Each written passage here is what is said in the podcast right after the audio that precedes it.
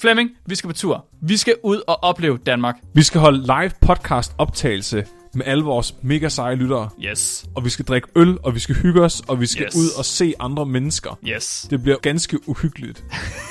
Uhyggeligt. Uhyggeligt. Hvis Ja. jeg står og ser skræmt ud, så må jeg meget gerne komme op og age mig i skægget. Og det kan I gøre i København til to shows den 14. april kl. 16 og kl. 19. Og I kan gøre det i Aarhus den 27. april, og I kan gøre det i Odense den 28. april. Billetterne er ved at være væk. Der er stadig billetter tilbage, så man kan stadig få nogen, men det går stærkt. Så det er bare med at gå ind og få fat i en billet. Selvfølgelig tager jeg harmonikaen med. Jeg har virkelig svært ved at abstrahere fra billedet af neckbeards i alt det her. ja, præcis. altså bare, du, når du fortæller om dem, ikke? De er sådan, okay, de er virkelig sure at de ikke må gå med deres samurajsvær i offentligheden. De er mega konservative, og sådan kan ikke lide progressiv tænkning. Og drømmer bare om at kunne gå ud og, du ved, bevise, hvor modige de er med deres samurajsvær. Bare sådan, jeg kan jeg forestiller mig bare, at de alle sammen kommer med fedoraer på, og så Doritos-krummer, og så... Se mig, mor. Jeg kan hugge en vandmelon i halv i et hug. Og jeg kan også invadere Kina.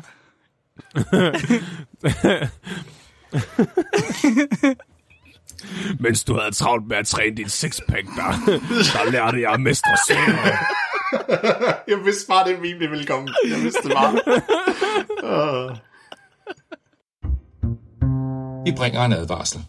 Den følgende podcast handler om vanvittig videnskab.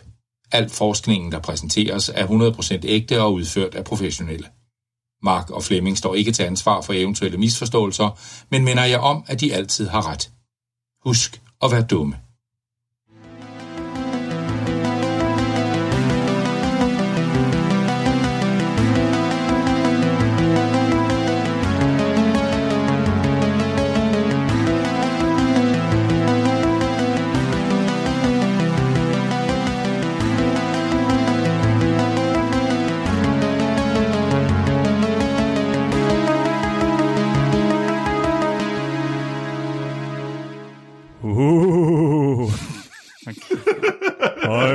Og velkommen til videnskabelig udfordret.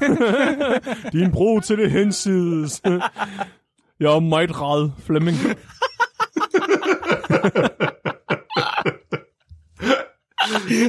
Er det dit bedste jyske, Flemming? Var nej, det var uhyggeligt helvede.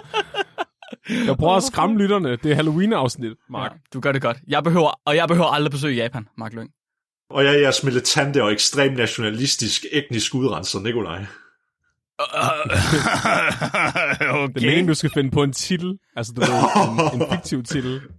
Altså, jeg siger bare, jeg blev, jeg blev nødt til, efter det, jeg har læst og forberedt mig til i dag, der blev jeg nødt til at have sådan lidt mere dyster tone. Fordi sådan føler jeg lidt, efter jeg har læst den, den bog, jeg har brugt til størstedelen af det materiale, jeg har med i dag. Så det blev hyggeligt i dag. Måske, måske mere deprimerende nærmest. Åh oh, nej. Ja. Åh oh, nej, det er jeg slet ikke klar til. Det kan mit psyke ikke holde til. Det er helt, jeg glæder mig. Det er rart, det bliver Nikolaj uhyggeligt, og ikke Mark uhyggeligt. Hvorfor er det bedre? Fordi dit, det er sådan noget afskårende penis og uhyggeligt. Det er sådan noget gore. det, det kan mit måske også komme til at handle om. Åh, oh, fuck. Der har du bare okay. se. Prøv at se. Nej, det er, to, det er ligesom det med tomatsuppen, det her, I rotter er sammen mod mig. Det er det eneste, alle, alt godt uhygge har til fælles. Det er gore og øh, afhuggende peniser. Jamen, jeg kan godt tåle andet går, men det er bare ikke lige det. Bare ikke lige peniser. Nej, nej. Hold kæft. Jamen, hvad er det, du skal snakke om i dag, Nikolaj? Du er jo simpelthen, jeg har lukket dig ud af buret øh, i dagens anledning. Ja, det er meget, det er meget storsind af dig, Flemming. det, er, det er den ene dag på året, hvor jeg endelig kan se dagens lys. Ja. Så i dagens afsnit, der, det skal så handle om sande monstre i verdenen. Jeg skal snakke om videnskabsfolk, som har lavet uetiske eksperimenter på mennesker. Hvilket måske nok ikke er nyt her på podcasten. Jeg skal lige sige det. Men det er det så under 2. verdenskrig. Så mere specifikt, der skal jeg fortælle om enhed 731, som øh, var en japansk forskningsenhed, og jeg, jeg, hvis, jeg har valgt at vil kalde den for, den Asia, eller for det asiatiske Auschwitz. Så I ved nogenlunde, hvad der er, der venter. Asiatiske Auschwitz. Ja, den asiatiske Auschwitz. AA. Og jeg, jeg, jeg, jeg, skal, jeg skal så også lige sige, inden, inden jeg går i gang, så jeg håber også, at, at det her afsnit, det ligesom kan bruges som en morale eller en sådan lektion i, hvad der kan ske, hvis et land er for hurtigt til at lave kulturelle omvæltninger. Okay. Ja, mm. så der er sådan en morale i hele det her, jeg vil fortælle om i dag. Så lidt som sådan, sådan en advarsel ud til andre nationer, egentlig, om de skal tage ved lære af det her. Til alle de mange internationale, øh, nationale ledere, der sidder og lytter til vores podcast og Ja, tænker, det "Prøv ved man aldrig. Det ved man aldrig. Nej, Altså, jeg er sikker på, at Putin han lytter med. og du er også sikker på, at han tager vores, øh, han tager vores øh, hvad det, lærestreger til sig. Ja. Ja. Jeg tror, han opdagede os, da vi lavede den der om rumræset. og snakkede om russiske øh, vakler i rummet. Så tror jeg, han var sådan, Dostojevski, jeg skal godt høre med. Han fik, han fik lyst til, han har allerede fortalt, altså snakket med resten af regeringen, vi skal have indført det igen. Ja. Det er det, han går til valg på næste gang. Ja, han har allerede ved at lave en deal med Elon Musk. Der er flere vakler i rummet. Det er faktisk ikke engang løgn. Rusland er faktisk ved at åbne op for samarbejde med, med, med uh, SpaceX. Åh oh, nej, skal SpaceX til at vakler i rummet? Ja, det håber jeg. Og flere seler. Og jeg, jeg vil også lige sige en hurtig ting, at øh, nu hvor afsnittet det kommer til at handle om noget, der er foregået under 2. verdenskrig, så har jeg en lille leg, som både I to I kan være med til, men også lytterne derude. Jeg vil så vidt som muligt forsøge ikke at nævne nazisterne eller Hitler. Okay. Og, for hver gang, og for hver gang jeg gør det, så skylder jeg en øl til Flemming og Mark. Uh, Åh, oh, det er en drukleje. ja, Ja, ja. det kan vi godt lide. Hvad for, hvad for lytter ud af det så? Hvad? Hvad for lytter ud af det? Hvordan leger de med? Mm, det er bare, at de bare, de bare holder mig accountable. Okay, i, så, okay, Så, så, så, så efter afsnittet er færdigt, så, fortæller, så kan det være, at de fortæller mig, om du sagde det så mange gange her, du refererede til det. eller sådan noget. Ja. Skriv, en, skriv en beskeden til os med, hvor mange øl øh, Nikolaj han skylder os. Ja. Og I må gerne pynte på historien. Han kan ikke huske, hvad han har sagt. Jamen, Nikolaj. Hvad var det nu for en krig, du skulle snakke om? Jeg må godt sige 2. verdenskrig. Var det den der med prøjserne? mm, nej, nej, nej, det tror jeg ikke. Det tror jeg ikke. Der var et eller andet, var det Charlie Chaplin? Er, er, det, er, er det nu her, hvor vi bare skal starte med at sige Hitler, Hitler, Hitler, Hitler, Hitler, Hitler, Hitler, Hitler? Åh, åh, åh, Hvor mange øl var det? Hvem tæller? Kæft. Ej, Hey, det, det, tæller ikke, det tæller ikke segmentet er ikke gået i gang endnu. Nå, okay, fint nok. For nu af tæller det. Nikolaj, berig vores tilværelse med historien om det asiatiske Auschwitz, og om hvordan at øhm, de fremtidige nationale ledere virkelig skal spidse ørerne nu. Til ligesom at starte med, der vil jeg gerne besvare spørgsmålet. Hvordan kunne det her ske? Hvordan kunne Japan få sig selv til at udføre grofulde og barbariske eksperimenter på civile folk? Og for ligesom at besvare det her spørgsmål, eller disse spørgsmål, så er det nødvendigt, at jeg forklarer visse historiske begivenheder, der ledte op til 2. verdenskrig. Og lige inden jeg dykker ned i det, så vil jeg gerne spørge jer to, hvad tænker I, når jeg siger Japan under 2. verdenskrig? Altså, hvad er jeres sådan, opfattelse eller syn af japanerne under den her periode? De kunne virkelig, virkelig ikke lide kinesere, så vidt jeg husker. Okay. Mm. øh, og øh, atombomben. Ja, jeg, Og, øh, jeg har fået et nyt syn på dem, fordi det var bare ikke kun atombomben. Det var bare også øh, brændende flagermus nu. Ja, det er rigtigt. Øh, jeg har det som om, at det var sådan en øh, overgangsfase fra at være sådan meget øh, sådan traditionelle til at blive, øh, hvad hedder det, in- industrialiseret, altså sådan i processen af det, Ja, ja. 2. verdenskrig startede, men jeg er ikke helt sikker. okay. Og du... Pas. Ja, okay, okay, okay. Så du, du er lidt inde måske mere på det sande billede, Flemming, fordi den sådan mere typiske opfattelse, i hvert fald vi her i Vesten har, det er nok, vi ser Japan i den anden periode, som om de er meget øh, militaristiske, sådan meget øh, kollektivister. Der er ikke plads til individer, og man skal følge reglerne. Altså, det er sådan en totalitær stat, og man skal gøre alt og gå i døden for kejseren. Ligesom. Det er nok det typiske syn, som Vesten har på Japan i den periode, og måske også under 20'erne og 30'erne. Sådan kamikaze-agtige selvmordsmennesker, der bare der kan kæmpe for alt. Ja, lige præcis. Villige til at gå i døden for, ja, for deres kejser, uanset hvad. Åh, oh, det er ligesom i Warhammer 40.000 Lige præcis. for The Emperor. Lyder Flemming. Hver gang I to I snakker sammen. Lad os gå tilbage til 20'erne. Så et stykke tid inden 2. verdenskrig, og Japan i 20'erne er faktisk det stik modsatte af den her myte, som der blev spredt af sådan en vestlig propaganda. Fordi det sjove var, at Japan under 20'erne, de var faktisk nok sådan en stor blomstrende øh, sådan kulturcenter, faktisk i Asien, hvor de, de, var, de var faktisk et øh, demokrati, og de havde også et parlament, som de ligesom havde bygget op som inspiration fra, hvad der for eksempel var i England. Okay. Så, for, så forestil dig lidt ligesom øh, New York under 20'erne med, der var bar, og der var fester, og kvinderne de gik ud, og de sådan, havde sådan relativ frihed, for eksempel. Og de gik meget op i, øh, i kunst, der ligesom øh, stillede spørgsmål ved den traditionelle japanske kultur, og alt sådan noget, så meget progressivt samfund i den periode. Mm. Og det er jo i skarp kontrast af, hvad der rent faktisk skete øh, under 2. verdenskrig, og hvad det rent faktisk var, eller hvordan det var der. Og hvordan Huh. ligge det egentlig til det? At, Jap- at det japanske folk ligesom blev de her nationalistiske ekstremister. Altså under 2. verdenskrig, når de var Ja, sådan... ja når de var sådan tilbage, ja, tilbage i 20'erne, hvad, hvad førte ligesom til det? Og jeg vil våge at påstå ud fra, hvad jeg har læst, at de, det er faktisk ikke fordi det japanske folk var sådan egentlig. Altså, de var ikke sådan indvendige, de var indbrændt med det. Det var mere, at de blev trukket ind i det af en lille minoritet. Okay. Ja, Ligesom, ligesom øh, no, en bestemt minoritet fra Tyskland. Ja, Ja, hvem, hvem ja. var det nu? Uh, Hvad var det nu for noget? Hadler. Hatler, sagde du Hatler? Hvorfor Ja. ja. det? Gælder det? Ja, Er det en, ha- er det en nisseøl? fair nok. Fair nok. Så for, for ligesom at kunne komme lidt mere i bund til, hvor, hvordan er de endt med at blive sådan, øh, ja, sådan øh, militante nationalister, så skal vi faktisk lidt tilbage til før 20'erne. Vi skal faktisk tilbage til perioden fra 1867 til 1869, også kendt som Meiji-restaurationen. Og har I to set uh, The Last Samurai? Og det er den med Keanu Reeves? Nej, det er Tom Cruise. Men hvad? Nå, nej, så har jeg ikke set den. Okay. Så den periode her, det var faktisk her, hvor Japan for første gang åbnede deres grænser op, fordi i næsten over 200 år, der havde de ført sådan en politik med isolation, hvor de ikke forhandlede eller talte med omverdenen overhovedet, i hvert fald meget minimalt. Og det var så amerikanerne, der endelig åbnede op for, for deres grænser, og så begyndte at handle med dem. Og så kunne de hurtigt se, jamen, verdenen, hvad fanden de har geværer, vi har stadigvæk samurajsvær. The fuck? Oh, what? Okay. Ja. Og de var virkelig... Så det er lidt ligesom det, England gør med Brexit nu, bare omvendt. ja, faktisk, ja. ja. og så var de jo meget interesserede i at begynde at handle, fordi de havde jo de her nye teknologier, de kunne se alle lande, de var foran dem, hvilket det var helt vanvittigt for dem at kunne se det. Men under den periode her, så var Japan, det var, mås- det var mere sådan et, øh, hvad er det danske ord for et sådan feudal samfund. Bundesamfundet, eller? Ja. Og det kort sagt, det er, at du for eksempel har en, ja, en baron eller en herre, der ejer et land, og så bønderne, de får lov til at bo på det land, fordi de skal bruge jorden til at kunne dyrke ris på, for eksempel. Det er ligesom Torsinge i slutningen af 1800-tallet. Det er fuldstændig... Det er ligesom Tåsinge i uh, starten af 2000-tallet. Jeg prøver at få den gamle tilstand tilbage. Flere festebønder.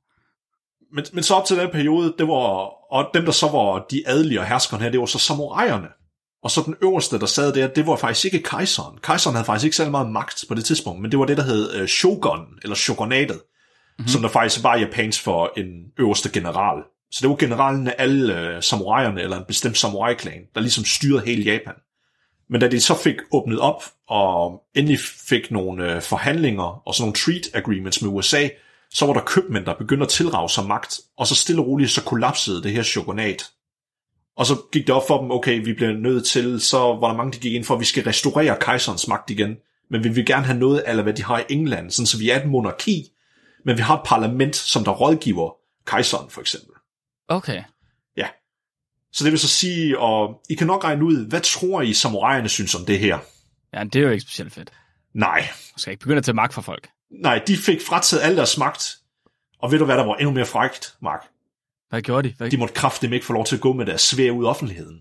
Hvad? Nej, Åh, Hvad? nej, oh, Hvad? det sagde, de, nej. det, det sagde de skide politikere, det må I ikke. Det er kun forbeholdt, det er kun forbeholdt kejserens vagter og politiet. Men, men jeg har også hørt, at der var sådan en tradition for, når samuraier havde fået et nyt svær, at de så bare ville lægge sig på lur, og så hugge den første person ned, der gik forbi for at teste det. What? Okay, Det det er lyder... forhåbentlig en myte. Ej, det, det tror jeg også er en myte, det der. Altså, det er jeg ret sikker på, at det ikke er. Jeg, jeg er ret sikker på, at det var en af grundene til, at samuraier de var så fucking upopulære. Okay. I må gerne fact-check mig, og hvis at det viser sig at være forkert, så kan I sende en klage til uh, Vanvittig Verdenshistorie. Og, og det minder mig om, jeg skal nok lige lave en disclaimer og så sige, det er relativt overfladisk, det jeg vil komme ind om en historisk baggrund, og hvis der er en vis anden historisk podcast derude, så må de hjertens gerne dykke mere ned i det her, mere detaljeret end jeg gør i hvert fald. De kan jo invitere os over, så kan vi lave det også. Nå, men så de samuraier, de fik frataget ligesom alle de rettigheder, de havde før, så de måtte ikke bære samurajsvær. Og det der nok var det værste for dem, det var, at nu var det, ikke, nu var det alderen værd, at kunne komme ind i hæren. Nu der skulle du ikke være søn af en samurai-klan eller noget som helst. Før der var det kun forbeholdt dem at komme ind i det. Nu kunne alderen være, at bønderne de kunne få lov til at komme ind i hæren. Hvad fanden var det? Hvad sker der for Fy det? for satan. Ja, fy for satan, de filthy peasants, de skal ikke ind i hæren.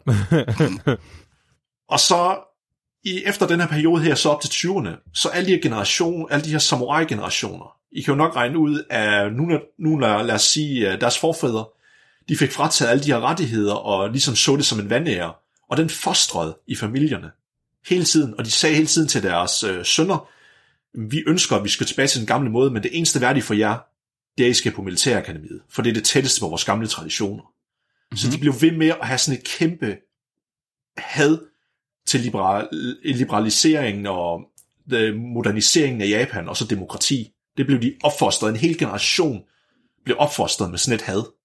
Åh, oh, oh, prøv lige lidt. Så du siger, at anden generations samuraier, de infiltrerede herren. Det kommer vi til, det kommer vi til. Så nu spoler vi lige frem til 20'erne igen. Så med det her i baghovedet, om at vi har den her generation af folk i hæren, der ikke er særlig store fans af, libera- af liberalisme og modernisering og så demokrati. Det er måske ikke den bedste cocktail her i Japan i 20'erne og 30'erne, fordi de var et blomstrende øh, demokrati, og det gik faktisk rigtig godt for dem finansielt med deres industrialisering. Og mange, som sagt, mange af de her ekstremister, der ønsker at gå tilbage til det, samle, til det gamle Japan, de var jo en del af hæren, og mange af dem var højtstående officerer. Og her på det tidspunkt her, de var sådan lidt, de var faktisk en del af det politiske system egentlig. Der var mange officerer, der faktisk havde højrangende positioner inde i øh, parlamentet. De havde ikke sådan separeret det på den måde egentlig. Det var måske, hindsight, det må, må det måske ikke nok den, den bedste idé at have det sådan egentlig. Lidt foreshadowing. Men sjovt nok, så blev alle de her nationalister, de blev også inspireret til af en, af en bestemt bog, egentlig fra Tyskland. Til, nej. Hvem har skrevet den? Ja. uh, ja, men i modsætning af, hvad I faktisk nok vil tro, så var det ikke Mein Kampf af Hitler egentlig, der inspirerede dem Og, til at... og af hvem? Af hvad for en? Ja, Hitler. Af, af,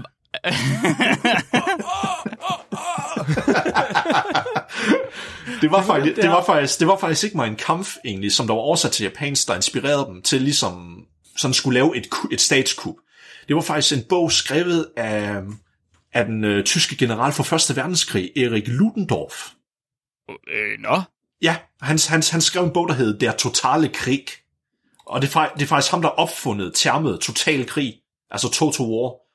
Og i den bog, der beskriver Ludendorff, hvad hans ideelle samfund er, det er, at du skal have et samfund, der udelukkende er dedikeret til militæret og den militære Hvad? krigsmaskine. Ja, Og hvad? Hvad? og det, det her, det var bare porno for de her nationalister i Japan. Nej. For det var, det, var, det var lige præcis det, et gammelt chokonat, det var jo med, at hele befolkningen er dedikeret til hæren. Og alt, hvad de producerer, er kunst, kultur, det hele, det er for at fremme hæren. Fordi gennem hæren, hvor de overbevist, eller det skrev Ludendorff i hvert fald, og det var japanerne enige med, at det er den bedste måde på, at en civilisation kan måle, hvor overlegne de er, både etisk, moralsk, generelt. Fordi hvis de er så mægtige militært, så might makes right. Oh, de er totalt orker. Så, så det, det, du siger til mig, er, at den her bog egentlig er bare et blueprint til, hvordan du bliver Nordkorea. Ej, ej, ikke helt, ikke helt. Den er totalitær, men ikke, men ikke på den måde nødvendigvis, egentlig. Men jeg tænker bare sådan, Nordkorea dedikerer jo alle deres ressourcer til militæret, gør det ikke det? Altså sådan, jeg læste statistik på, at de har flere fod, altså fodsoldater, end USA Altså, har. altså de, de er jo nationalister, men de er ikke spa- ekspansionister, som Japan var. Fordi Japan, de havde jo, en af deres tanker, det var også, at de skulle udvide, og så erobre resten af Asien, og så til sidst udslætte Vesten. Mm. Fair nok. Så stille og roligt, der begynder de bag sådan det politiske øh, ja, teater, der begynder de sådan at lure i baggrund og finde ud af, hvordan skal vi lave en konspiration og infiltrere demokratiet indenfra og ligesom overtage magten. Og det fører så til, at der er nogle officerer, der var enige om, vi bliver nødt til at få det til at se ud som om, at Kina, de har angrebet os først. Ja. Mm. Nice. Fordi på det, på det her tidspunkt her, der var faktisk et FN, men det hed The League of Nations. Så det blev oprettet lige efter Første Verdenskrig, for ligesom at finde ud af, okay, vi skal ikke være røvhuller ved hinanden, og det er forbudt at bruge flammekaster og kemiske våben og biologiske våben. Så nu gør vi det alligevel. ja, nu gør vi det alligevel. Ja. Så det var ligesom for ikke at få hele verden til at vende sig mod Japan. Så fandt de på et kup, fordi fra Første Verdenskrig, af hvad jeg kunne forstå, så var Korea faktisk en del af Japan på det tidspunkt her. Nå, okay. Og så i uh, den nordlige, nordøstlige del af Kina, det hed Manchuriet på det tidspunkt, der havde Japan nogle jernbaner op igennem. De havde fået lov til at have sådan nogle få militærposter. Så, den, så i 1931, der plantede de en bombe på den her jern- jernbane. Japanerne. Og sprængte den. Det- Og så På sagde de, jernbane. ja, og så sagde de, det var kineserne, der havde gjort det mod dem. Nå, hold kæft, men var det, Fuck, det er virkelig det trump er kraftet med smart. Det er sgu ikke smart. Det er da verdens ældste trick. 9-11.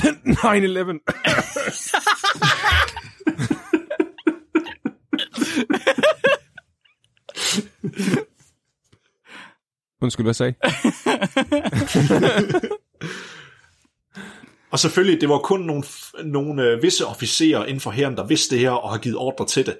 Og lige så snart det kom ud til øh, det japanske regering og til kejseren selv, der var det sådan, øh, hvad laver I gutter? Vil I venligst godt stoppe? Fordi de gik jo bare i gang med at invadere Kina jo, uden de har fået ordre på det fra, fra deres premierminister eller fra kejseren. Så begyndte de at invadere Manchuriet. Okay, den, Åh, den, her, den her minoritet her, hvor stor, hvor meget magt havde de? Hvor stor en del af befolkningen var de? Hvor mange mennesker var der tale om? Det er ikke, sådan- det er ikke sådan, det var, det er ikke sådan, det var 10 gutter, der øh, havde købt en samurajsvær nede i bilkassen. så- Nej, nej, nej, altså, selvfølgelig, selvfølgelig det, var, en, det, var jo, det var jo en stor del af, af hæren. Og selvfølgelig, okay. der, var, der var visse, der var også individer, der, der ikke var med i det i hæren, men der var sådan nogle højere generaler og sådan noget, der ligesom satte det her i skub med, at vi skulle lave det her kup her på den måde. Og der var Okay. også nogle andre, nogen, som der var imod dem. Okay, okay, okay. Så det fører så til, at Manchuriet det bliver invaderet og så besat af Japan.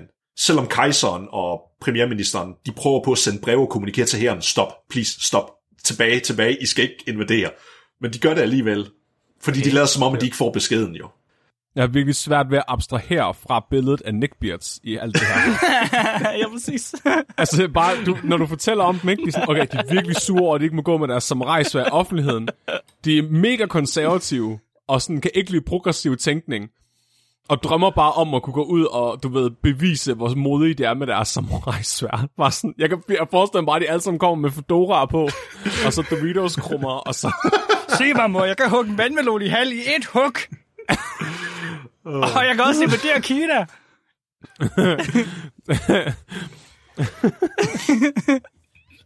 Mens du havde travlt med at træne din sixpack, der, der lærte jeg at mestre svære. Jeg vidste bare, det meme, det ville komme. Jeg vidste det bare. Mens du er ude og drikke dig fuld i weekenden og, og have ubeskyttet sex. der. Den lærte jeg at hugge bambus, bambusskud i stykker. Jeg har trænet mit sind. Det er en dødsmaskine.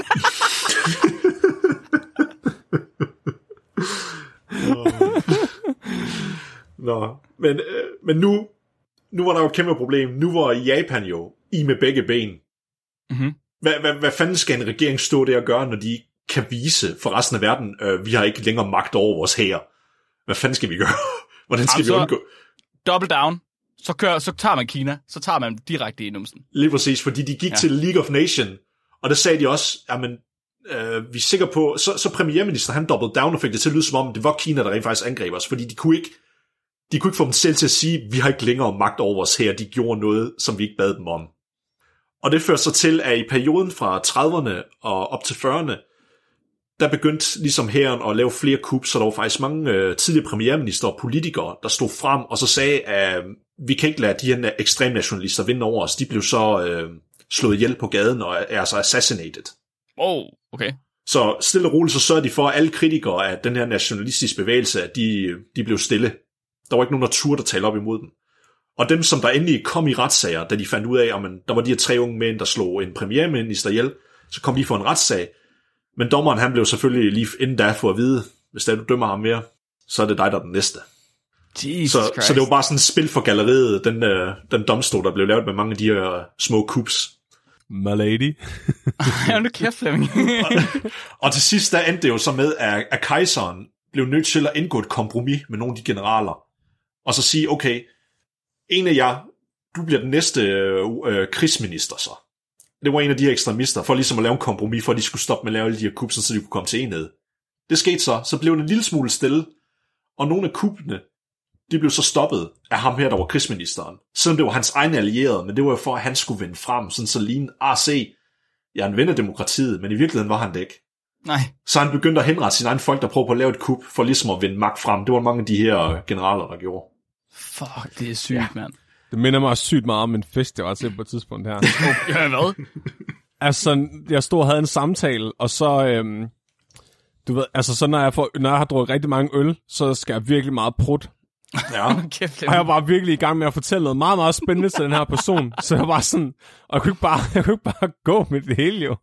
Mm. Så jeg begyndte det bare at sive ud af mig. sådan, du ved. og så begyndte jeg selv at kunne lugte det. Og så jeg var sådan, fuck. Så bliver jeg bare nødt til at own det, ikke? Altså, det er sådan ligesom dem. Du er simpelthen... Fuck vores militær invaderet Flemming. Kina. Sådan, enten kan jeg prøve at lade som om det ikke sker, eller også, eller også bare, du ved, lade som om det var meningen. Så, du ved, så gik jeg bare all in, og så, så slog jeg bare verdens største skid. Skid du... Og så ownede jeg det bare. Jeg skulle sige, hvis du gik all in, så sked du de steder i bukserne. Der er ikke tvivl Altså, det kan jeg ikke udelukke, jeg gjorde. Der er ikke... Altså, jeg føler lidt, det er det, Japan gør lige nu, ikke? Altså, sådan, de, de, de kom lige til at slippe en lille fis ud, og så er det sådan lidt, i stedet for sådan, du ved, bare at lade som om det ikke skete, så, så skider de i bukserne. Det lyder som South Park afsnit. Ja.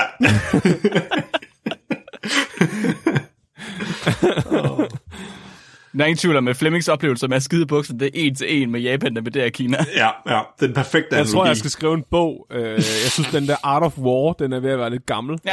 Du skal lave de art of farting. men, s- men så, som sagt, så begynder de stille og roligt at få mere og mere magt, de her nationalister. Og det er så her, hvor jeg vil nævne en ting, hvor der er meget uenighed blandt historikere, i hvert fald moderne øh, revi- revisionister af historie, hvor er det sådan lidt, hvorfor gjorde kejseren ikke noget? Fordi på papiret, der har kejseren faktisk enemagt stadigvæk, selvom det er demokrati. Der er mange, de mener, at grunden til, at han ikke gjorde noget, det var fordi, at I skal, I skal forstå, at den officielle religion i Japan, også gennem 20'erne, det var Shinto-religion, og ifølge den, der er kejseren en gud. Mm-hmm. Han er efterkommer af den, den største japanske gud, der er det guden af, af solen, eller sådan af lys. Og i hele perioden, selv i 20'erne, det, var den, det mente den japanske befolkning også. Så det var meget sjældent, de så ham. Altså, de så ham stort set aldrig, de har aldrig hørt hans stemme, eller noget som helst. Så han var meget mystisk, han var sådan bag scenerne, så han, og fordi de mente, han var en gud, så skulle han ikke interfere i, øh, i dødeliges øh, sager, for eksempel. Øh, nå. Er Ja. det ikke, er det ikke det, en det er gud ligesom skal? Margrethe. Bare sådan en kransekagefigur, ikke? Det var sådan, du Jamen, det, ikke jamen, mening jamen det er det, fordi at, at militæret havde jo også adgang til ham, så der er nogen, der mener, at grunden til, at han ikke kunne gøre så meget, det var lidt fordi, at de rådgiver, han havde, det var også militærfolk, så de gav ham måske de for falske informationer, så han vidste ikke rent faktisk selv, hvad det var, der foregik. Eller fordi han godt vidste, at han kunne blive puttet i husarrest. Det er også sgu da, fordi han blev troet af en gut med et øh, samurajsvær og neckbeard. Fortæller, sagde du lige, at den her gud kunne få stuerest? så, så på den ene side, så er du sådan, folk tror, du er en fucking solgud. Men hvis du ikke gør, hvad, du, hvad de beder dig om, så giver de dig stuerest. Det, det er en måde, og der er andre, der mener, at han havde, altså, der er noget, der tyder på, at han måske havde en lidt mere aktiv rolle, end hvad der sådan er blevet sagt, for eksempel. At Han, han skrev under på nogle dokumenter, hvor han burde have vidst, hvad det var, han skrev under på og sagde ja til. Men måske kunne det være, at han var så langt nu, han vidste det, men jeg, jeg, jeg kan ikke gøre noget alligevel. Fordi hvis jeg siger til dem, I bliver nødt til at stand down, og så stop, så fortsætter de bare alligevel. Så hvad kan jeg gøre? Det er sådan en del af meninger, hvor meget var han også sådan en krigsforbryder, egentlig. Hvor Okay. meget var han en del af det her? Det er der sådan en del af meninger om. Men det vil jeg lige putte ud der, fordi hvis jeg, hvis, for ikke at holde på med, med en side nemlig ved det her. Fordi han sagde i hvert fald nej til det der med inv- invaderingen, eller invadere øh, Manchuriet for eksempel. Det, det vil han ikke have. Men han skrev under på visse andre ting, og som sagt, han udnævnte en af de her øh, nationalistiske generaler til krigsminister. Og så senere, hvor der er en af dem, der også blev øh, premierminister for Japan. Så ender det stille og roligt med, at de begynder at få mere og mere magt, fordi nu efter, når de har fået en krigsminister og en premierminister, som der er de her nationalister, eller ekstremnationalister, så begynder de at sprede mere propaganda ud i samfundet om at vise, jamen det er den japanske befolknings skæbne og skal være hersker over, over Asien. Vi er det udvalgte folk, fordi vi, fordi vi vores kejser, han er en gud, og derfor så er vi det udvalgte folk, der fortjener at reagere i verdenen. Okay. Oh, jeg prøver lige at føre det her tilbage til protanalogien. så det vil svare til, at der er nogen, der lugtede min prut, og så vil være sådan, det er den, det er den udvalgte endetarm, det her. Ej, hold kæft. Alle skal hen og indånde den hellige prut. Altså sådan, det ved jeg jeg kan bare slet ikke. Helvede, Flemming. What the fuck? Ja, Det ville jo så svare til, at jeg skulle overbevise alle om, at det var tilfældet Ja, til festen. Men, men, men grunden til, at det lykkedes dem, fordi det sjove var, at der var visse kunstnere, altså sådan liberale og demokratiske kunstnere, der, sådan, at der var en digter, en kvindelig digter. Før alt det her det skete, så var hun meget sådan, vi går ind for demokratiet, det er det bedste, vi skal ikke tilbage til det der gamle øh, shogun. Og nu la- lavede hun bare en kovending. Nu er der jo sådan, ja, vi skal, vi skal gøre, hvad kejseren siger, det er den eneste rigtige vej. Hun lavede bare en kovending fuldstændig, fordi at de var så overbevisende. Og det var fordi, I skal huske lige her i 20'erne, hvad var det, der skete i 20'erne, som der havde effekt på næsten hele verdens økonomi? Altså, øh, Den store Ja. depression. ja, ja. Og det havde kæmpe effekt på Japan. Og det, bebrej, det bebrejdede nationalisterne jo selvfølgelig på øh, de liberalistiske partier om at se de her selvfede liberale demokrater, de har brugt alle vores penge og ikke sørget for at sikre Japans fremtid. Men vi ved bedre. Vi ved bedre. Vi ved, hvordan vi skal komme igennem den her krise. Det skal vi ved at få ressourcer fra Kina jo. Det er sjovt, det lyder, det lyder ligesom en, øh, en, en mand med et øh, meget fint overskæg fra et andet land, jeg også kender. Ja, ikke Ja. Jo, Hvad var det, hvordan så det overskæg ud? ja, det kan jeg ikke huske. Det var sådan lidt Charlie Chaplin-agtigt. Gider hvad jeg kunne ønske, hvad han hed? Gider jeg kunne ønske, Ja. hvad han hed? Jeg tror, der er noget med A. Jeg tror, han hed John. John? John... John Hamler. Ja. Og så ender det faktisk desværre med, at i 1940, der bl- bliver demokratiet afskaffet i Japan. Der er simpelthen flere, flere eller stort øh, flertal for, at nu skal det være et militært totalitært styre. Ej, okay, prøv lige at stoppe. Der er flertal for, at vi ikke skal have demokrati længere. Ja, Det lyder lidt ironisk. ja, det gør det. Det gør det. er det ikke lidt dumt? Var det før eller efter, de afskaffede demokratiet, at der var flertal for det? Ah, gra- granted, granted, granted. Det, blev, det var et etpartistyre, så de kunne godt stemme, men der var kun et parti at stemme på. Og så er det ligesom Kim Jong-un, der får 100% af alle stemmer, fordi han er den eneste, Ja, eller, eller ligesom Kina, faktisk, ja. Mm. Moderne Kina i hvert fald. Og så, så, ved vi jo alle, så ved vi alle sammen godt, hvad der skete. Så valgte Kina, eller så valgte, undskyld, Japan, så valgte de selvfølgelig at, at gå mod øh, Amerika, fordi Amerika, de øh, boykottede dem jo til sidst med, med alle deres forhandlingsaftaler, og så det førte så til, at de bomber Pearl Harbor jo i en- 41. Så nu har vi sådan lidt baggrunden egentlig, for at lægge til, hvordan blev de så fanatiske og, og sådan militante i Japan. Mm-hmm. Og nu trækker vi lige tiden lidt tilbage her i 30'erne.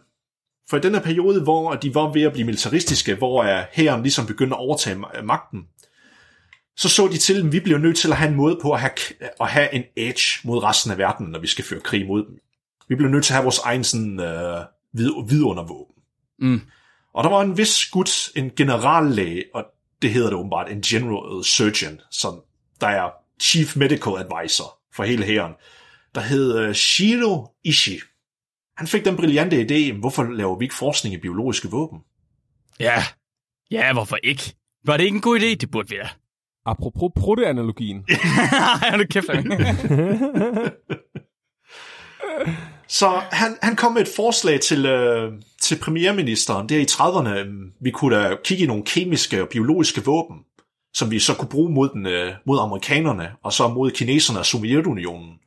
Fordi I skal lige vide, at, at japanerne, de mente jo, at den værste corruption, der kunne i befolkningen, det var at blive kommunister også jo. Så de havde da også kommunisterne, ligesom øh, tyskerne jo. Okay. Og de så også, og ja, det glemte jeg at sige, at, at som en del af den her nationalistiske bevægelse, så mente de jo, at kineserne, de var ikke mennesker. Ja, så de var, de var stort set in, intet værd, egentlig. Okay. Og det var så kunne de også retfærdiggøre at invadere dem, egentlig. Ja, det er klart. Det er Ja. klart. Det er egentlig meget ligesom øh, Sverige og Danmark et eller andet sted. Altså Japan og Kinas forhold til hinanden. Så de minder så meget om hinanden, de ikke kan udstå hinanden.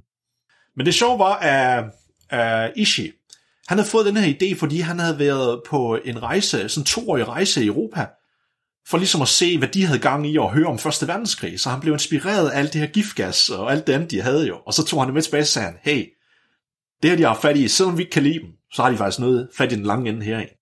Og så han har set, hvordan folk, de fik indåndet, altså de indåndede det her gas, så de fik fucking saltsyre i lungerne, Ja, og dr- altså druknede i deres eget blod, og så tænkte han, mm, inspirerende. Ja. så det, Det er jo det skal næsten, vi da have. det er jo næsten smukt og poetisk. Flemming, jeg tror, det du leder efter, det var, han sagde, mm, very honorable. Honorable. Så, så han, han, fik endelig, han fik faktisk sit ønske op, opfyldt i 32. Der fik han lavet en lille enhed, hvor de begyndte at eksperimentere med det, men det var ikke et ordentligt forskningsenhed. Det var ikke sådan helt fast, hvad deres headquarter var.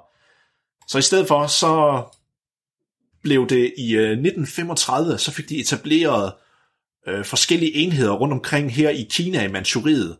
Og en af de enheder, som der nok var den største af dem, det var enhed 731, hvor han så ligesom var lederen af denne forskningsenhed. Okay. Ja, og meningen med de forskningsenheder, det var kort sagt, at de skulle eksperimentere med biologisk og kemisk krigsførsel. Altså, var de lokaliseret i Kina, sagde det? Ja, i Manchuriet. Det er sådan nordøstlig Kina. Øh, Det hedder, det hedder noget andet i dag. Det er sådan en stor region. Der er, det er lige, øh, lige ved siden af Korea, egentlig. Af Nordkorea. Mm. Sådan en kæmpe region. Og det var, det var så den, de invaderede her i 31, som de så havde lavet til en puppet state, hvor de faktisk var øh, magten der. Så kunne kineserne bare lade være med at springe deres øh, jernbane. Ja, lige præcis. Altså, lige præcis. Det er selv om det. Men det fede var jo, nu havde de masser af slavearbejde jo, til at bygge de her enheder jo, med kineserne. Men det fede er jo, at nu har de en masse slaver. Ja, Det der svampe, det der svampe på meme, hvor han står med den næb der. så den her enhed, den var så del, eller selve enhed 7-3, den var delt ind i sådan otte sektioner, hvor hver sektion var sådan dedikeret til forskellige øh, forskning. Så du har den første division, som der så var den biologiske division, hvor de kiggede i forskellige øh, sygdomme, de kunne bruge til biologisk krigsførelse. Det var selvfølgelig klassikeren pest, selvfølgelig, kolera, mildbrand, tyfus, tuberkulose, salmonella, jada jada. Nikolaj, Ja. hvordan, når nu man laver så et center for at teste biologiske våben, Mm. hvordan, øh, hvad har man ligesom at teste på? Hvordan tester man dem? Det er dejligt, du spørger, Mark, fordi det, det er jo bare sådan et dejligt tilfælde, at der er jo masse civile frivillige i det land, man lige har Der erobret var, jo. der, var en, der var simpelthen en masse dejlig slave arbejdskraft, som ikke vidste, hvad de skulle lave. Jamen, Mark, det er kejserens vilje. Det er, ja, og det ved kineserne også, som også ved, hvem kejseren er, som også har... øh, Synes, Jamen, han de har en anden kejser. De har sikkert en anden kejser, jo. Var det hans vilje? Nej, han er, han er, han er jo ikke et menneske, jo. Nej, Han er gud, det er klart. Det er klart. Så, der han, så han, han skulle også bombes med, med sennepsgas, eller hvad? Det vil jeg tro.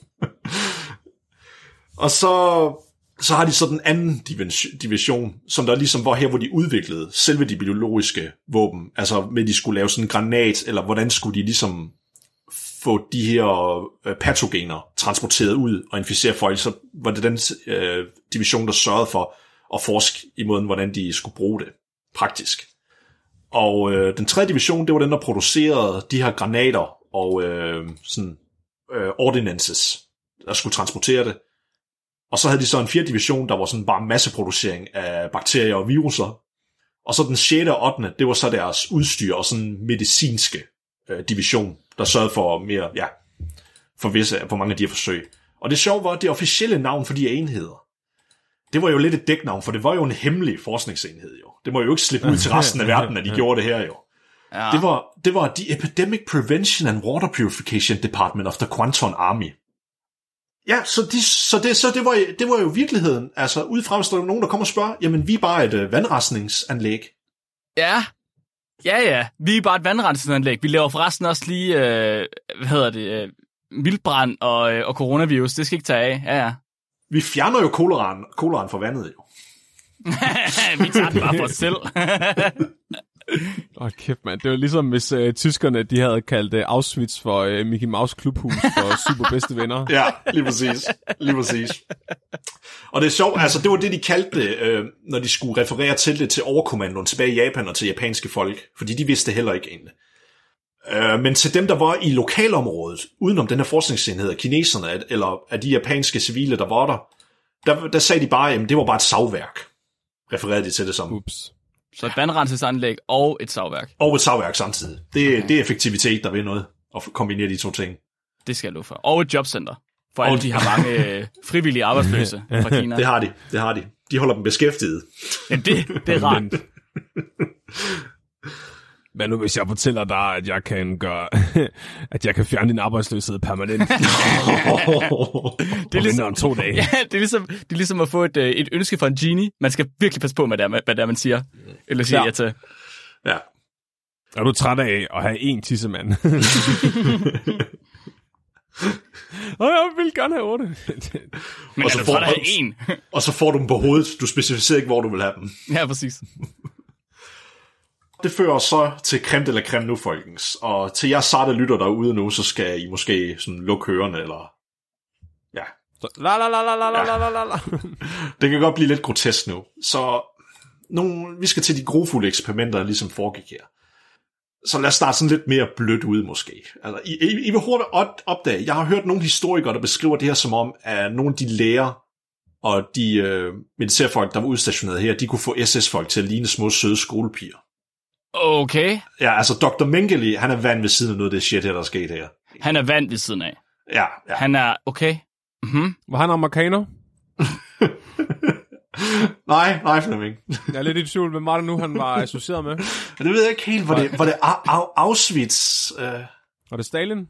nej, nej. Nå, Hmm. Jeg tror, det var det, synes jeg. det uh, socialnationalistiske folkeparti. Mm, Mm.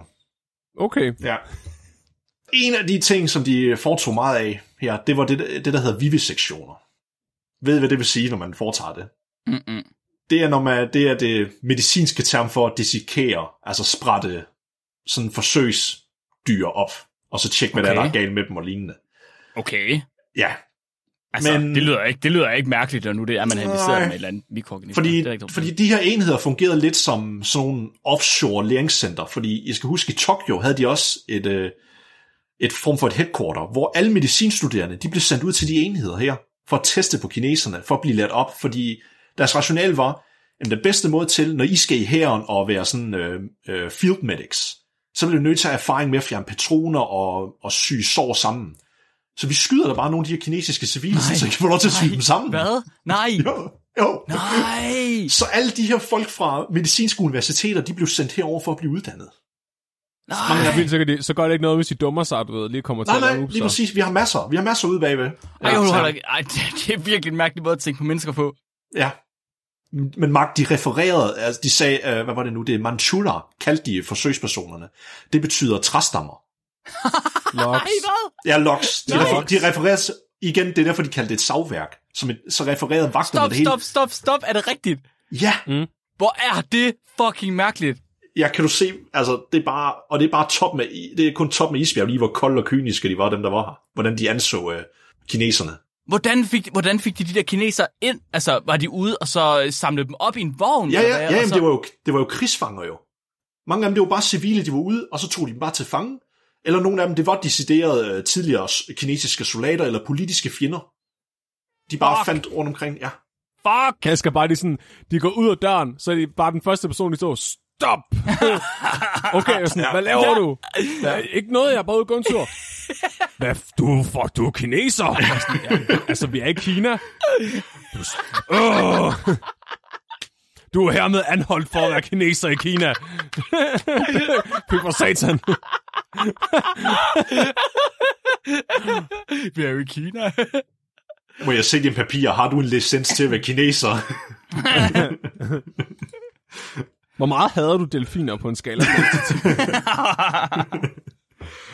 Men de her Vivek-sektioner, det blev også brugt meget under, øh, fordi de var bare interesseret i at, at se mm, visse skader, og lad os sige, hvis du blev skudt, så ville de åbne det op og så se, okay, hvad for nogle skader laver det ind i dig, men også hvis det var, du, nogle af de øh, udviklede biologiske krigsvåben, så hvis du blev inficeret med pest, så var de jo interesseret i sygdomsforløbet. Hvad gjorde det ved din krop jo?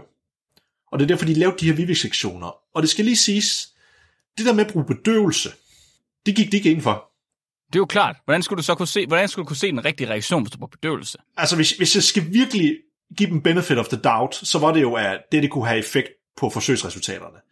Jeg tror med, det var en effekt af, at det var for dyrt at bedøve dem, and we don't care. Prøv at, prøv at, prøv at. Når man er på et forskningscenter, hvor det er for dyrt at bedøve, men du kan tage fucking kin- altså du kan tage menneskelige forsøgspersoner ind, som var det ingenting, så er du kommet i himlen. Det er, det er paradis. Det er der er alle, alle forskere, de gerne vil arbejde. Og så alle sammen. Jeg siger det Der bare. er, der er en del, eller nogle få sådan vidner, der er kommet frem tilbage i, øh, i 80'erne og 90'erne, der tidligere var udstationeret af læger, som der beskriver, at der var en, at det var hans første dag der, hvor han skulle ind og, og operere på en af de her forsøgspersoner.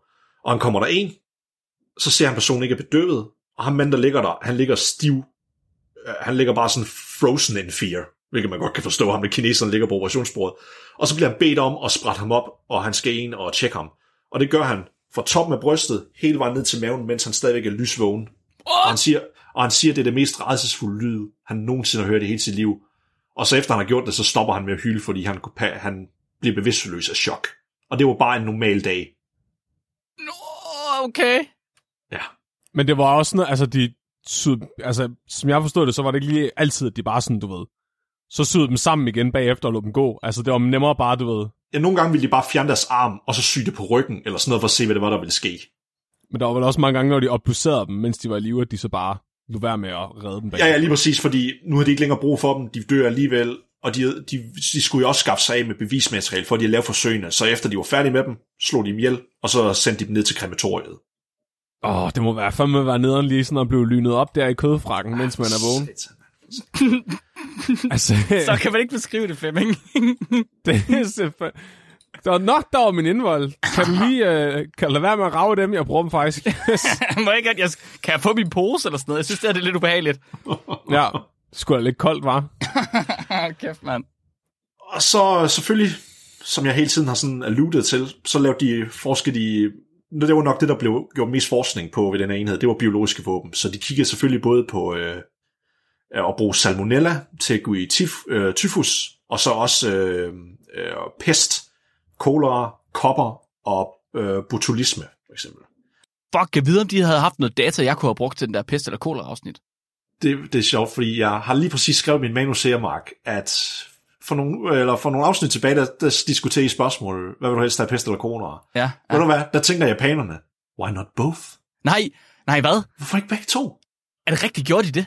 Ja, så det er estimeret um, af effekten af de her forsøg, fordi når, når de, skulle, de skulle lave felttest jo, om det her det virker ude i felten jo, Okay. så det er estimeret, at mindst 300.000 kinesiske civile er døde af sådan pest, øh, epi, eller ja, epidemier og kolera, og epidemier, de bare spredt ud i landsbyer rundt omkring hele Manchuriet og resten af Kina, for at teste, om de virkede det her. Og så forgiftede de også vandforsyninger.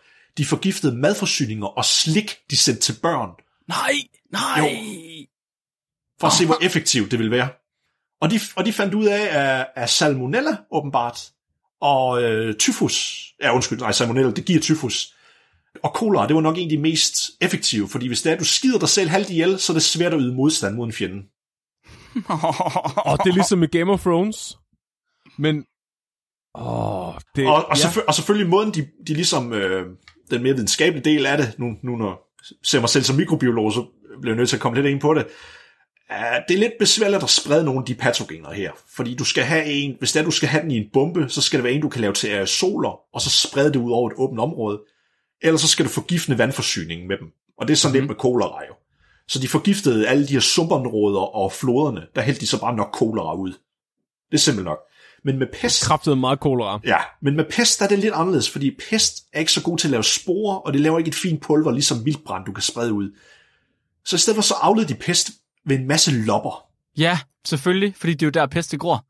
Så de, puttede, så de lavede nogle små porcelæn, altså det var kapslen med bomberne var porcelæn, og dem vil de kaste ud over ved lavtflyvende fly ud over nogle øh, landsbyer, og så vil de lopper bare sprede sig, og hvis de ikke spreder sig til mennesker, så vil de hoppe på nogle dyr, og så vil de stille og roligt hoppe over til mennesker jo.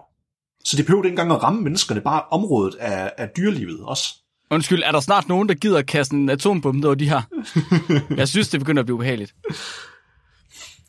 Og så selvfølgelig, der har også været andre test, hvor de bare testede sådan konventionelle våben. Så for eksempel, øh, de vil tage mange kineser, binde den fast til nogle stolper, og så tage en god gammeldags flammekaster. Hvad er, hvad er, hvad er forskning? Hvad er videnskab? Hvad er det eksperimentelle i det her? Prøv at, som, som Adam Savage han siger, forskel mellem forskning og, og fuck rundt, det er at skrive det ned. Hvad har de skrevet ned? Jamen, de skrev det jo ned jo. Hvad har de skrevet? Brændt ham med flammekaster. Godt arbejde, Kenneth. Så, det var det. Hvor- Vores data indikerer, at flammekaster brænder ting. Men skulle have troet, det flammer er varm. Kenneth sagde, ild er varm, inden han døde. Henning konkluderer, mennesker er let antændelige. Lidt antændelig. Jeg har bare stået og- og kørt på med flammekaster i en time. Det er sjovt. Det er som om, at mennesker de skriger, når de bliver varmet op. Jeg ved ikke, hvad der sker. Altså det, det, som de nok fik bedre resultater ved, det var, at de testede også nogle tim- simple ting som øh, normale bomber, altså håndgranater. Og der ville de så lave, øh, så efter de var blevet slået ihjel, eller hvis de overlevede, så ville de jo teste, okay, hvor stor en afstand virker den her håndgranat indenfor, hvor, hvad er dødeligheden, og så ville de teste, hvad for nogle skader de lavede på dem. Så de fik sådan medicinsk data, der faktisk er brugbart ud fra Så det. de har, så de, undskyld, jeg forestiller mig, at det eksperimentelle setup, det har været at tage kinesere, og så stille dem i en cirkel ud fra den her håndgranat her. Ja, hvor diameteren bare 10 bliver større meter. og større. Ja, Ja, lige præcis. ja. Er det rigtigt? Jeg kan ikke, jeg kan ikke, jeg kan ikke arbejde med det her. Der er ikke beskrevet forsøgsopstilling nødvendigvis, men jeg kunne forestille mig, at det er den logiske måde, de er gået til værks. Okay, så det er ligesom, de puttede pest i børneslik, eller kolera i børneslik, så er det sådan, så fik de bare børn til at lege dåseskjul med en håndgranat. Og så, for helvede, Flemming. Sådan, husk lige, husk lige at, øh, at, at, skrive ned, hvor langt de er fra dåsen, når der er, den springer i luften. Jo, undskyld, Mark, det er rigtigt. Der står, øh, jeg havde skrevet ned, at jo, de testede det med sådan øh, forøgende afstand til, øh, til håndgranaterne, eller bare øh, generelt granater, for at se, hvad den dødelige rækkevidde, og, og hvilken rækkevidde kan du få behandling, og hvad for en behandling afhængig af rækkevidden. Så de var meget sådan, altså meticulous i det data, de indsamlede ved nogle af de forsøg. Det var ikke ligesom Dr. Mengele, hvor det bare var sådan, jeg sprøjter benzin ind i årene på nogle jøder for at se, hvad der sker. Og sådan noget. Prøv lige, prøv lige forestil forestille jer at være en af de der forsøgspersoner, de har trukket ind, en af de der træstammer, og bare få fået at vide, du skal stille dig her. Det er 10 meter fra, fra der, hvor vi gør ting. Det skal du ikke tage dig af. Det skal du ikke tænke så meget over. Og, og så din kammerat skal stille sig dernede. Det er 20 meter væk. Okay, fint nok. Og så stå og tænke sådan, hvorfor, øhm, hvorfor er han 20 meter væk, når jeg er 10 meter væk? Hvad betyder det? hvorfor er det som om, der er folk, der er længere væk? Skal jeg fald længere væk? Er det bedre at være længere væk? Og så springer tingene bare i luften. Ja. Jeg har lige nogle andre, sådan, øh, selvfølgelig så testede de også kemiske våben, og det var de gode gamle... Så, så, selvfølgelig. Ja, altså det var de gode gamle, det er sennepsgas, og, mm. ja, og fosforgas, og Mm, ja. Klassikerne. kan jeg vide, hvordan folk dør, hvis vi udsætter dem for den her sygdom, vi allerede kender sygdomsforløbet på? Ja, ja. Spændende. Det var, som vi vidste, det var. Ja. Mm. Jeg vide, om kineser de dør på samme måde, når de bliver udsat for sennepsgas? Hej, det gjorde de. Hold da op. Om de havde faktisk, der er nogle andre små eksperimenter, der kun er blevet beskrevet i den her bog sådan kort, og det er, at de vil for eksempel også teste, hvad sker der, når det er, at du ikke får mad og, og, og vand, altså hvor lang tid kan du overleve uden mad og uden vand, for eksempel. Forstår, mm. har de svar? Altså, han, han, beskriver, han beskriver ikke forfatteren, hvad de kom frem til, men dataen var der jo, fordi det kommer vi til senere, fordi der var jo nogen, der gerne ville fatte den data efter krigen jo. Okay, så der er data. Der er nogen, der har fået Ja, fat i ja, den ja, data. ja, ja. Okay, okay, okay. Altså, de vil også teste, hvad sker der, hvis vi tager et trykkammer og putter nogle folk ind i, og bliver ved med at forøge trykket, indtil, indtil øh, øjnene popper ud af hovedet på dem. Hvad, hvad sker der, hvis vi øger trykket til øjnene på ud af hovedet på dem? Kan vide, om øjnene popper ud af hovedet på dem? Ja, så vil de se, hvor meget tryk kan den menneskelige krop modstå.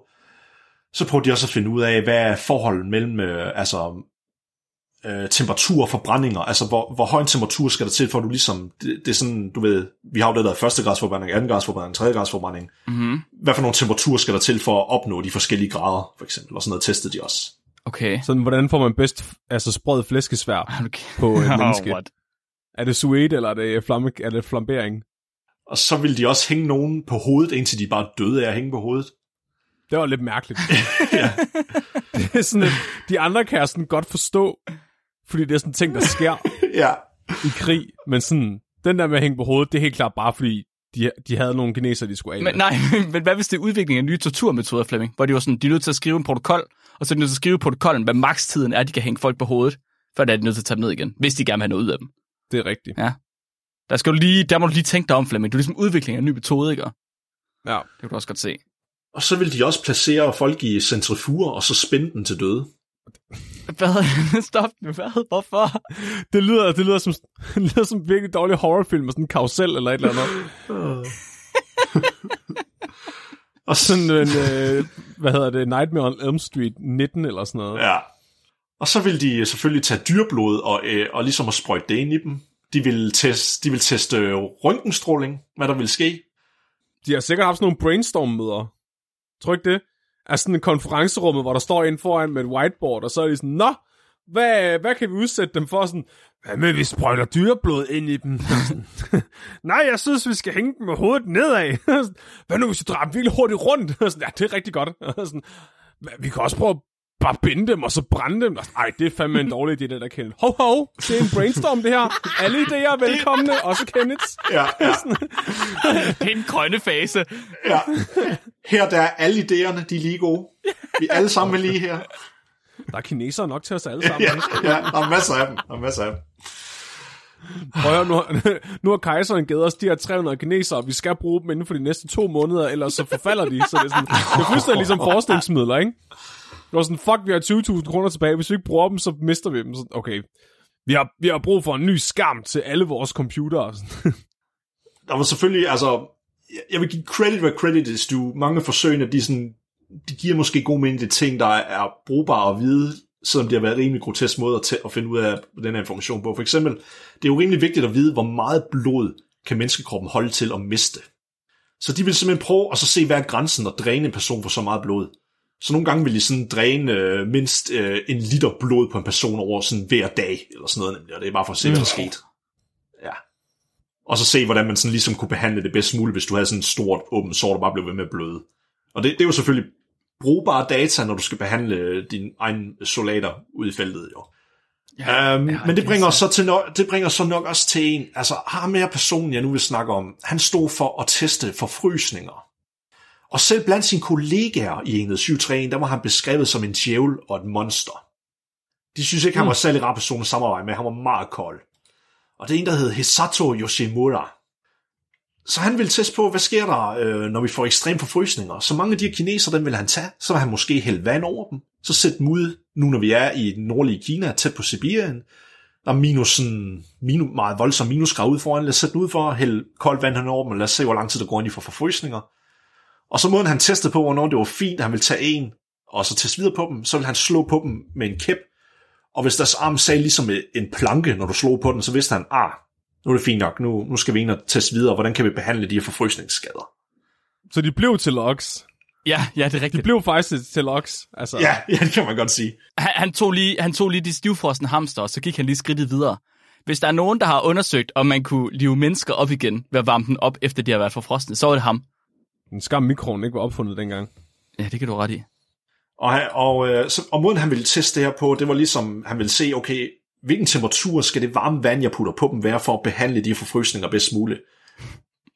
Og han prøvede, også andre, han prøvede også andre ting. Er, er det bedre at putte over en åben flamme, hvis man hurtigt skal tøje op? Eller... Og åbenbart, hvad jeg kan forstå, så var det sådan 50 grader varmt vand var den bedste. Det var den bedste temperatur for vand at behandle for, for altså akutte forfrysninger med. Okay. Og, og der, der er et, øh, igen, der har vi sådan et vidneudsagn fra en person, der så nogle af de forsøg, hvor det var to mænd, der blev sat ud i sneen, hvor at der var selvfølgelig vagter, der stod og pegede gevær på dem, om at hvis de ikke blev siddende der, kun, øh, de havde ikke noget som helst tøj på, så ville de blive skudt, og de sad der, og de frøs så meget, og var så meget i smerte, at de begyndte sådan, da de endelig frøs til, så havde de sådan deres negleklød ind i hinanden, fordi de prøvede på at holde varmen ved at være tæt på hinanden. Og så var de begyndt at flå hinanden. Fuck, altså så er jeg fandme valgt at blive skudt, tror jeg. Det tror jeg sat med os. Men det er ikke øh, måske det værste, fordi nu kommer der noget, som der måske godt kan være sådan lidt slemt for nogle kvindelige lytter derude. Jeg synes, du bliver, ved, du bliver ved med at sige, at det er slemt, og det bliver værre, og det bliver værre. Altså, Altså, men, men men når man har så mange testpersoner, der er i fangenskab, de var også interesseret i, de, de, de testede også sygdomme, der er kønssygdomme jo. Så hvad er den bedste mulige måde at teste kønssygdomme, hvordan de spredes?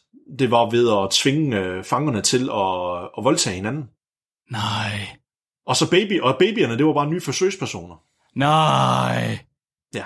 Så var de steder kvinder, der også blev voldtaget af, af vagter der, fordi de var interesseret i at se, hvilken effekt har nogle af de sygdomme her på, øh, på spædbørn. Også mens de var gravide, er der nogle af de sygdomme, når de inficerer moren, der går en og inficerer barnet også. Og det var den perfekte måde at teste på, jo. Fuck, what? Ja. What? Oh. Fuck, det er koldt. Fuck, fuck, fuck. Altså godt, det ikke var rigtige mennesker, de går det her. Nu holder du, nu holder du. Så for ligesom at runde det her af, så um, der er mange af dem, som der var med i, uh, i 7 for, eller ej, jeg skal faktisk lige sige, at deres endelige sådan vidunder supervåben, de havde, det var, at de skulle lave de her pestbomber. Og deres main mål, det var, at de ville føre det over til San Diego i Kalifornien i Amerika. Mhm. Men desværre så blev den plan ikke til noget, ligesom, øh, ligesom Amerikas flagmusbomber, fordi fire uger inden, at de ville sende de her øh, pestbomber afsted, fordi de ville putte dem i sådan nogle balloner, der flyver op i stratosfæren, og så tage de der store... Øh, der er sådan nogle vinde øverst op i stratosfæren, der fører hele vejen rum, den, hvor de klar over, at de fører per- perfekt med, at de lige kan blive transporteret over til Amerika. Fire uger inden at det, øh, for, eller det projekt, de skulle føres ud i livet, der blev de bombet med atombomber, og så overgav de sig. ja. Så igen, Flemming, der har vi sådan et what-if-scenarie, at det var sket. Da, øh, Ja. Men der er noget, der tyder på, at der er nogle, hvor nogle små testforsøg, der var kommet til Amerika, men der var ikke særlig mange mennesker, der døde. At der var nogle små øh, sådan trials, hvor de prøvede at se kanten faktisk ende over i Amerika. Og der var nogle få folk, af jeg kunne finde sådan kilder. At der var nogle mennesker, der blev inficeret lidt med pest, men ikke sådan større udbrud. Det var kun et test, øh, testforsøg. Det var ikke det endelige angreb. Og mange, mange af de her forskere ved den her enhed, efter krigen, der endte de med at få meget prestigefulde øh, positioner. Mange af dem de blev de førende læger på øh, Jap- Japans øh, medicinske universiteter. De har også fået noget virkelig god træning, kan man sige. Ja, så, så kan du ikke forestille dig, hvis du går over til øh, ja, professor Hiramoto, øh, I har ham frostskader i dag, og så er der en elev, der spørger, hvad er den bedste mulige måde at og behandle de her frostskader, så siger han, om du skal gøre det her, "Mm, det står der ikke i tekstbogen, hvor ved du det fra? Det skal du ikke tage af. Det, Unpu- unpublished. ja, det er unpublished work. Unpublished work. åh, det er bare en af de der, en de der forelæsere, der bare står random, dengang de var unge. Det, nu skal, I- det skal vi have om det her. I behøver ikke læse bogen. Dengang jeg gik på universitetet, der var det meget sværere, end det er i dag. Der skal vi sørge for, at forsøgspersonerne ikke krassede os i øjnene, mens vi skar op. I dag, der skal I bare stå med en død gris. Det lærer I ingenting af. Det var meget sværere dengang. Og, og, og dengang skulle vi ikke tage os af ting, så som patient, øh, empati for patienten og sådan noget. Hvad fanden er det? Det er sådan noget, de, libera- det er sådan noget, de liberale har fundet på. Dengang var der sgu ikke noget, der havde opfundet empati. der var det videnskaben, der kom først. Det forstår I ikke i dag. Og en, og en lidt vildere note, det var, at- at noget af det forskning, der faktisk fandt sted her, det blev faktisk publiceret i peer-reviewed journals. Mm. Hvilke? Hvilke? Jamen, Det ved jeg ikke, jeg har ikke kunne finde frem til det. Det var bare kun, kine, det var kun kinesiske, eller, eller undskyld, ja, japanske journals. Men de skrev jo ikke, at det var mennesker. Så i stedet for, så skrev de, at de var manchurianske aber. Altså langhalede aber, de havde brugt til forsøgene. What? Ja, Fuck, det er mærkeligt. Men okay, ja. så dataet er derude et eller andet sted på nogle af de her forsøg. ja. Japan, de bliver bombet af amerikanere med atombomberne. Hiroshima og Nagasaki. Den fascistiske generalstab, de bliver ved med at sige, at vi nægter at overgive os. Og nu for en gang skyld, så træder kejseren endelig til sig og siger, det her det er total overgivelse, gutter. Okay. Og så kapitulerer de til amerikanerne. Og så general MacArthur fra USA, han laver så et ultimatum til dem, og så siger til kejseren, du bliver nødt til at gå frem og fortælle dem, og så afsige din guddommelighed over for dem. Og det gjorde han så i sin kendte tale, hvor han taler til befolkningen af, at det bringer mig øh, stor øh, skam, men vi øh, har, kan ikke længere, I har, I har gjort det godt, siger han til befolkningen, men vi bliver nødt til at overgive os til amerikanerne, og jeg er ikke en gud. I har gjort det godt. Ja, altså, altså han, han blev nødt til, altså, MacArthur sagde jo til ham lidt, hvad han skulle sige jo. De vil jo gerne have, at befolkningen ligesom var compliant med, at de overgav sig også jo. Så de lyttede til kejseren jo. GG. Ja. så så han, han, han og, og en af tingene, det var ligesom, at de skulle stoppe med den her vanvittige tilbedelse af kejseren. Det var en af måderne på, at de skulle kunne blive demokrati igen. Mm-hmm. Så han sagde til dem, jeg er ikke en gud, det er en løgn, I blev ledt til at tro på. Og, det var, mm. og, og I skal huske, at, at størstedelen af befolkningen, det var første gang, de nogensinde havde hørt kejserens stemme. Så det var sådan helt, Ah. the fuck, det var jo en åbenbaring for mange jo, af det her jo. Altså, de kunne ikke tro det. Og så amerikanerne, MacArthur, han vidste jo godt, ah, der er den her forskningsenhed, fordi de havde også fået lidt sådan intelligence fra russerne, for russerne var jo tæt op af området, og ved enhed 731, så de vidste godt, der var de her forsøg, og de fangede også mange af dem. Men det data her, ah, det er sgu rimelig værdifuldt. Det har vi skulle bruge for til vores egen biologiske våben. Vores jo. Så der var ikke en, en, eller stort set ikke nogen af dem, der blev retsforfulgt. Det er ligesom Werner von Braun. Det er Operation Paperclip igen, det her, men Åh. ja. Fuck, hvad sker der? Så fordi de skulle have det data der, så, er de sådan, så, så kildede de de der japanske læger under tæerne, og så er de sådan, De sagde, det var, "Ah, det var simpelthen, det var, det var, it was too important for national security. Kæft, man, det er et smukt stykke arbejde, jeg har lavet her. Det synes jeg godt nok. Kan vi ikke flere træstammer? Jeg skal sgu også prøve at skyde en. Altså, øhm, min farmor havde en hund, ikke? Og øh, den der hund, den stjal tit på bordet. Og det, der ligesom var problemet, det var, at hver gang hunden stjal på bordet, så lå farmor øh, hunden spise det mad, den stjal. Ja, Fordi nu havde den alligevel rørt ved mm-hmm. det, så kunne den lige så godt bare spise mm-hmm. det. Men så lærte hunden bare at stjæle på bordet mm-hmm. hele tiden, fordi den vidste, den fik lov til at spise det. Det er sådan lidt, jeg har det med det her forskning. Sådan, ja, okay, du, I, har, I har tortureret mennesker og behandlet dem som objekter og sådan, det er ingen etik her overhovedet, men fuck, det er nogle gode resultater.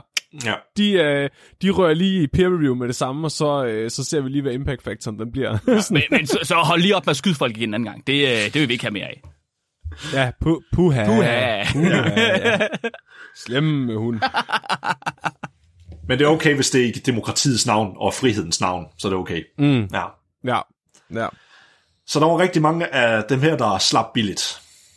At der blev rekrutteret, kom over til Amerika, fik fine positioner på amerikanske universiteter, og nogle af dem blev i Japan, i mange af Tokyos fine øh, universiteter også. Fuck, prøv at des mere jeg hører om altså 2. verdenskrig aftermath, des mere hader jeg amerikanerne. Eller ikke, du ved, ikke, om, ikke amerikanere personligt, men hele, hele det der med, hele, hele Amerika som samfund, det der med, at de tager øh, krigsforbrydere ind på den måde, var sådan, ja, det kan godt være, at I prøvede at bombe os, og vi bombede jer, og vi alle sammen slået folk ihjel, men det er sgu fint nok. Skal vi ikke lave broderskab, så kan vi bombe folk sammen. Det er det. Ja. Come over here, buddy, and have a cheeseburger. You're American now. Og forresten, den der bombe, du lavede, det var sgu spændende. Kan du ikke lige fortælle mig, hvordan man gør? let's let's go bomb some communists instead, and also some br- and also some brown some brown people in the Middle East. They need some freedom. They need some freedom over there. Ja. Hold kæft, man. Og det er nok det mest sådan ærgerlige at tænke på, det er, at selv i Japan, så er det her stadigvæk kontroversielt. Det var først i, øh, i omkring øh, halv, ja, i 80'erne, at det først, de første beviser kom frem fra den japanske regering, med at de sagde, vi har lavet nogle, nogle af de her grofulde ting, men så slemt var det heller ikke, for eksempel. Og kineserne, kineserne, de har jo vidst, at kineserne har jo selv dokumentation, og, og russerne har også stået frem.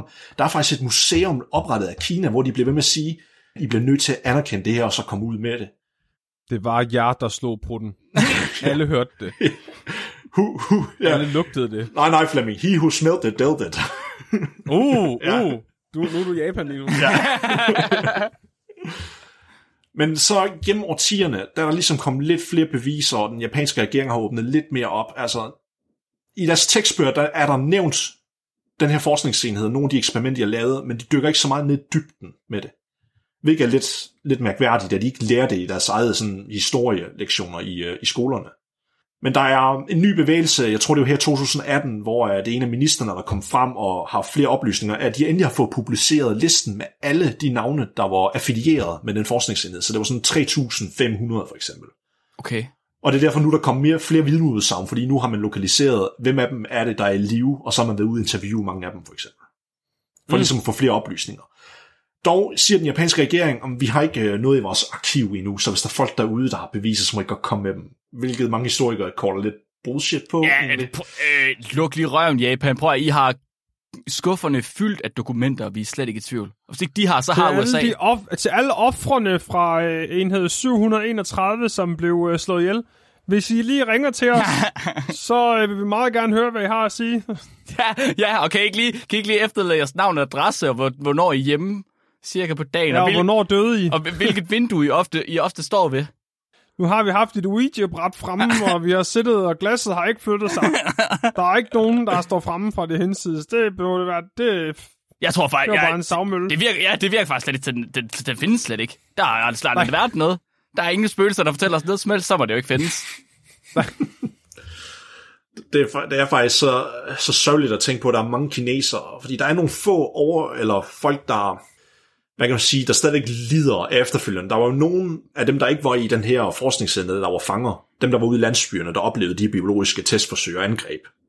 Deres generationer lever stadig, der er faktisk nogen, der stadigvæk er i live i dag, mener jeg, fra den periode. Og de har jo, mm. de har jo spurgt, det er derfor den kinesiske øh, regering har prøvet at retsfor, retsforfulde Japan, og så sagt, at vi bliver nødt til at have nogle, øh, hvad hedder det nu, når man får erstatninger. Mm-hmm. Og det har den højeste ret i, øh, i Japan, de har så sagt, nej, der er ikke nogen, de kan ikke retfærdiggøre det her, hvorfor, der er ikke noget at retfærdiggøre, hvorfor vi skal give erstatninger til det. Så jeg ved ikke, om det er fordi, fordi vi skal tænke på, i japansk politik, der er også konservativ, der er faktisk begyndt at komme lidt højere ekstremister igen i Japan, der sådan vil tilbage til det her, og sådan Oh, nej. lidt, hvad det oh, minder om, hvad der var under 2. Åh, nej. verdenskrig igen. Åh, nej. Og de er, jo, de er jo selvfølgelig benægter af, at det nogensinde har fundet sted, det her. Ja, det er det, er jo, det er jo kinesisk propaganda jo. Altså, selvfølgelig kan jeg måske, hvis jeg skal se det fra deres synsvinkel, måske hvad de tænker, det er nok, jeg har også den mening, at man kan ikke gå ud og sige undskyld for, hvad ens forfædre har gjort, fordi du er ikke ansvarlig for hvad det, og du skal ikke holde sig ansvarlig, det er unfair. Men derfor så kan man måske godt, i stedet for undskyld, kan man måske godt erkende, at det her det er en del af vores historie, vi skammer os over, og det fandt sted. Og selvfølgelig beklager vi dybt over de ofre, der er lidt af det. Det var måske nok den bedste måde at lave kompromis ved ligesom sådan at adresse og snakke omkring emnet jo. Men jeg ved ikke, om det er fordi, de er for stolte, eller hvad det er, af politikerne, de ikke vil bringe det op.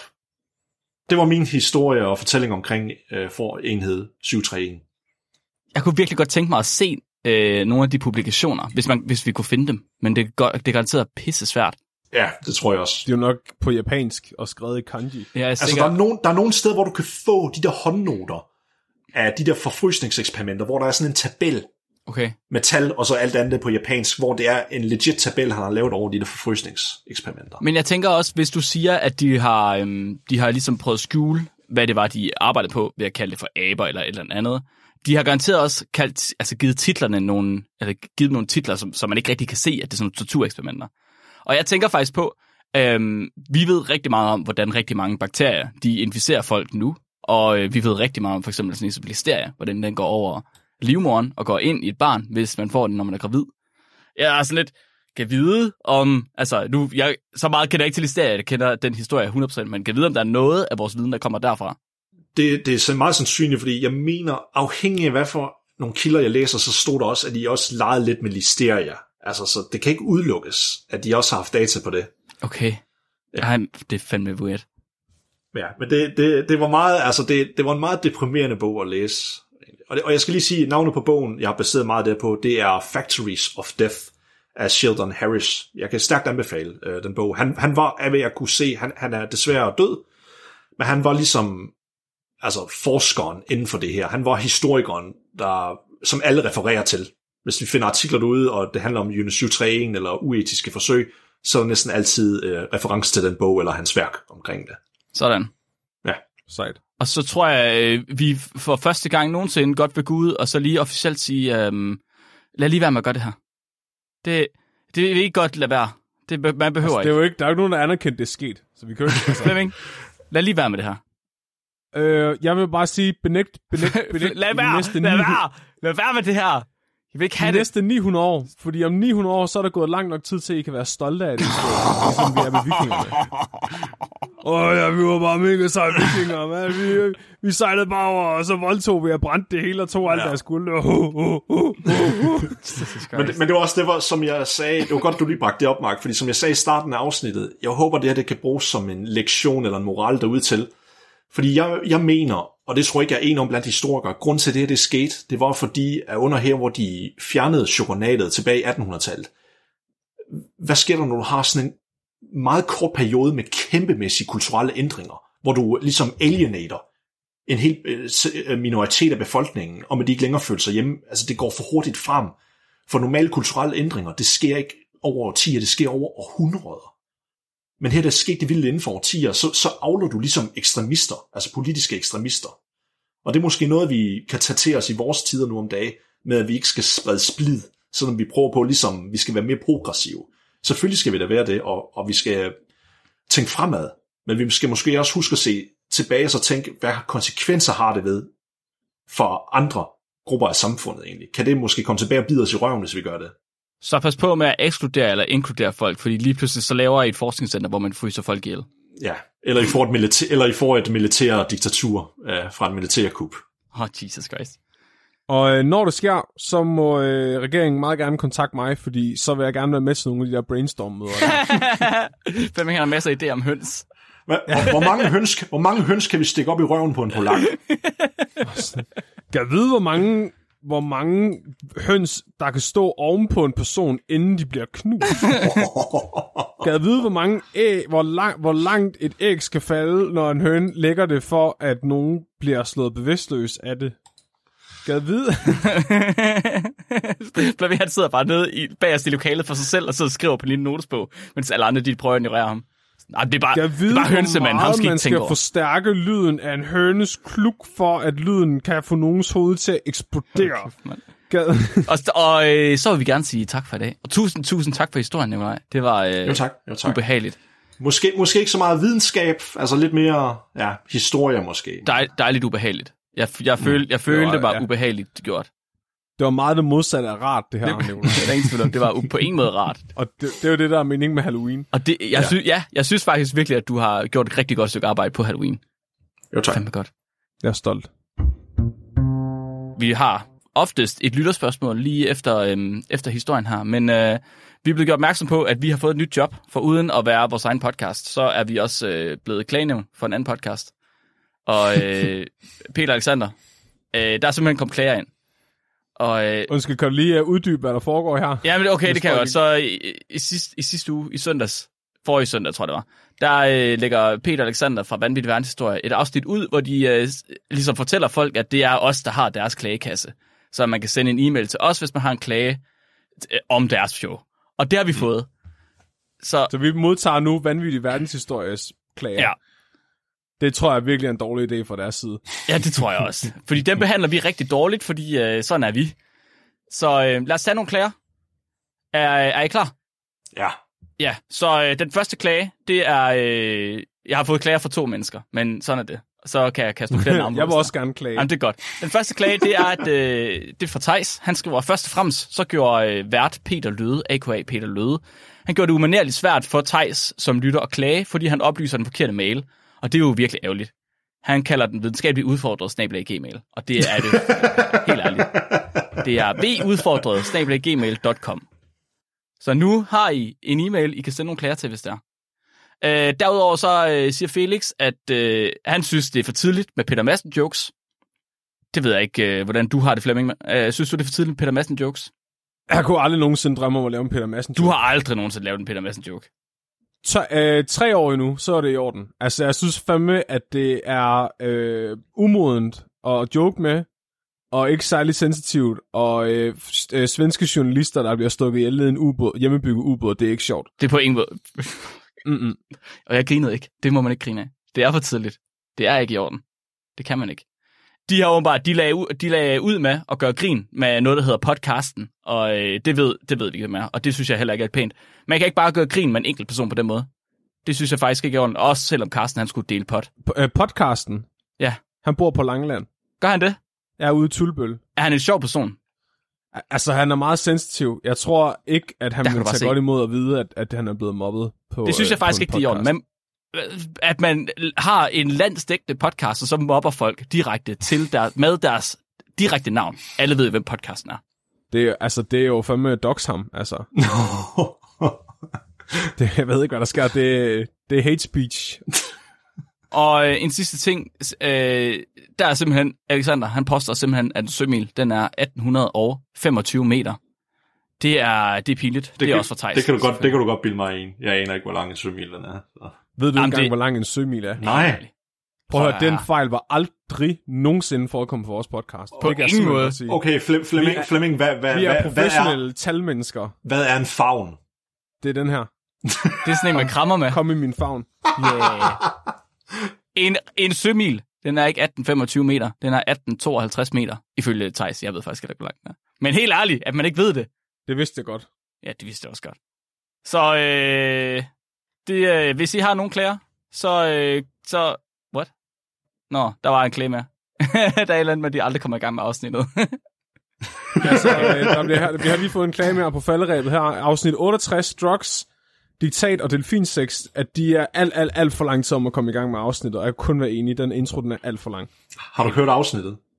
Ja, Man kan jo ikke sidde her og klagenævn, uden at have hørt alle afsnittene fra ende til anden. Okay. altså jeg sad faktisk og tænkte på, at jeg ville sige det selv, men så tænker jeg, jeg altså, jeg kan jo ikke bare selv, altså, hvis jeg skulle sidde med alle mine klager også, så ville jeg aldrig blive færdig med det her segment. Altså, Nej, okay, okay, okay. Og det, vi har altså vi har optaget rimelig lang tid, så vi er simpelthen nødt til at, øh, at komme videre. Så øhm, Ja. ja. tusind tak for klagerne til dem, der har klaget. Øh, I må endelig klage noget mere. I kommer bare lige og, øh, og klager til os, når det er, I skal klage. I sender det bare til os, hvis der er, der er nogle klager. Jeg vil godt klage over, at jeg stadig ikke har været gæst på deres podcast. Det er godt klaget, Flemming. Tak. Okay, så øh, sidste uges afsnit, afsnit 42, som handlede om øh, vampyrer, og øh, hvor de kommer fra, og hvad de i virkeligheden er, får en score på 61, som øh, er ikke er sådan sindssygt højt, men det er lige så meget som vores start her afsnit, og vores start her afsnit er de to mest hørte afsnit på hele vores podcast, fordi mm. den er der to gange. Så det synes jeg alligevel, det er sgu da ikke helt, det, kan, det er sgu da okay. Ja, det er sgu ja. da fint. ja, ja. Så øh, hvis ikke man har hørt start her afsnittet, og man bare er gået i gang med podcasten, så kunne det faktisk være en meget god idé at gå tilbage til den. det er afsnit 318. Ellers så er den, øh, så ligger den også lige så højt, så den ligger sådan lige et point under øh, 357, som handlede om øh, atomkraft, Mm. og hvordan at øh, det er vores eneste, eneste løsning. Det er stadigvæk mit yndlingsafsnit. Er det? Jeg er virkelig stolt af det afsnit. Hold da op, ja. Kan bare se. Jeg kan ikke huske, hvad det handlede om. Det var dig, der snakkede mest, tror jeg. Jeg var, jeg, var, jeg, var, jeg var ikke med i det. Jeg foreslog kun emnet til jer to. ah, Men det var, Var det du med i det? Nej, men derfor er det stadig mit yndlingsafsnit. Okay, så gå tilbage og hør Nikolajs yndlingsafsnit. 357.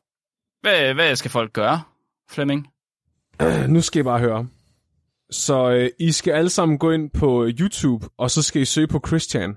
Fordi Okay. Jeg vil gerne sprede awareness omkring den her øh, person, og øh, øh, jeg vil gerne anbefale øh, noget Halloween-litteratur, altså øh, for ligesom at komme i Halloween-stemning i den her måned, så, øh, så øh, har jeg egentlig sådan gået meget ind i øh, Dantes Inferno, hvis der er nogen, der kender den bog. Jeg har aldrig og- hørt om den. jeg blev meget chokeret, da jeg fandt ud af, at Dantes Inferno, så det er en... Øh, det er Dante, der var, øh, hvad hedder det, um, forfatter og, og poet i 1300-tallet, var det vist. Han blev bortvist fra Firenze. Og han blev så pissed over, at han blev bortvist fra Firenze, at han skrev en bog, der bare, hvor han beskriver, hvordan helvede er, og hvordan alle, der, har, der er uenige med ham, bor dernede og ender der. Så det er sådan en Bibel fanfiction bog, hvor han bare skriver ekstra ting til Bibelen, for at vise, hvor meget han hader de her personer. Og det er sjovt, fordi den er bare, i dag bliver den set som en klassiker, men hvis du sådan, hvis du sådan tager højde for tiden, den blev skrevet i, så kan du op for dig, hvor, hvor, hvor neckbeard det er. Så for eksempel så møder han, øh, møder han en hel masse store filosofer fra Grækenland i helvede, som øh, blev født før Jesus, og derfor er de i helvede. De er mere Og det spe- specifikt, de er, i- de er i limbo, så de bliver ikke sådan... Nikolaj, du skal ikke enable ham. Nå, Hvad fanden gang i? Og det, og det er, og det er sjovt, det fede er, så når de møder Dante, så er de alle sammen bare sådan, wow, er det Dante, du er mega sej, vi sidder bare og følger med hernede fra, vi, du, altså, du, Ja. Homer kommer bare sådan, åh, du er bare min held, og sådan, han skriver bare om, hvordan alle, sådan, hvordan Julius Caesar synes, han er det shit, og sådan Ja. noget. Og så er der også andre, der er i helvede, det er sådan mytologiske væsener, hvilket overhovedet ikke giver mening. Så er der sådan en minotaur og, og, og kentaur. Flemming. Og det er sådan, det er fuldstændig Flemming. ligesom Christian og Sonichu, fordi Flemming. Christian, han har også, han blander personer fra sit eget liv, som hans skoleinspektør, men han har også Pikachu med. og han vil, altså alle hans historier er sådan, øhm, øh, hvad hedder det, revenge stories med folk fra, øh, fra GameStop, der ændrer farven på, på Sonics øh, hud. Så jeg er overbevist om, at om 700 år, så, øh, så er Christians øh, Sonichu-serie blevet ligesom Dantes Inferno i dag, og derfor vil jeg gerne anbefale, at I læser øh, øh, Sonichu-comicsene, for ligesom at være en del af historien. Jeg tror, jeg tror Fleming lige blev til Alex Jones, det med den der lange, incoherent rant. Okay. okay. Og jeg, jeg kunne godt tænke mig at fortælle folk, at hvis de gerne vil se os live, så kunne de komme til Idas Comedy Night den 15. november. Men I kan også gøre Flemmings ting, som jeg ikke forstod, hvad var. Jeg forstår ikke. Jeg forstår ikke, hvad der sker. jeg har søvn under skud. Fuck, man. øhm, hvis I kunne tænke jer at se os live, så, er vi, øh, så kommer vi live til Idas Comedy Night i Odense ved Odeon den 15. november. Og der ligger øh, links til at købe billetter på øh, Facebook. Vi lægger dem op herinde alt for længe, så man kan finde dem der. Og jeg lægger også link til i øh, afsnittets beskrivelse, hvis man nu finder det på sin podcast-app. Så kan man se det der. Okay, så gør det. Og øh, åbenbart også gå ind og søg på Christian på YouTube. I don't, ja. Næste uges afsnit, det kommer til at handle om øh, dyremimetik, som er øh, en historie, Flemming og vi øh, lavede for, øh, hvad hedder det, øh, Odense Science Lab for en uge siden, er det nu to uger siden, når I hører det her, til et live-afsnit for en meget et intim publikum. Det var mega hyggeligt, mega god historie. Og den skal I selvfølgelig ikke, øh, ikke snydes for. Så øh, den kommer næste uge. Mm-hmm. Er, der, er, der, er der andet, I vil sige på falderæbet? Øhm, jeg, øh, jeg kan jo godt fornemme, at min mening ikke er velkommen i det her forum. Så Jeg er ikke sikker på, at jeg har lyst til at du siger mere, Flemming. Somebody, get, hey, get, get him down from that soapbox. Get him down from there. nej, øh, det, det tænker jeg, det lyder fornuftigt, Mark. Har du en dyrfakt til os i dag? Jeg kan love dig for, at jeg har en dyrfakt her. Så øh, for sidste gang, Nikolaj, tusind tak for historien. Vi er glade for, at du kommer op i dit bur her til ja. Ja. Halloween og underholder os. Men nu skal jeg tilbage igen. Ja, god Sådan tur. er det, Nikolaj. Kan du, du kan faktisk godt gå ned med det samme. Du må ikke køre Nu er jeg blevet inspireret til alle mulige ting, vi kan gøre sammen. Okay, okay, okay, okay. Den styrfægt, den er sat ind af Line, som også er guldfisken på, øh, på Discord. Og Line, hun har skrevet ind, øh, at pelikaner, de flyver til andre redder. Så skubber de forældrene ud, og så sluger de ungerne hele. Inden de flyver tilbage til deres egen redde, brækker de halvt fordøjede unger op, og øh, lader deres egne pelikanunger æde dem. Det er pretty metal. Parenting 101. Naturen er rimelig, rimelig smuk. Ja. Jesus Mit Christ. navn er Mark, Mit navn er Flemming. Og mit navn er Nikolaj. og du er blevet videnskabeligt udfordret. Husk at være dum.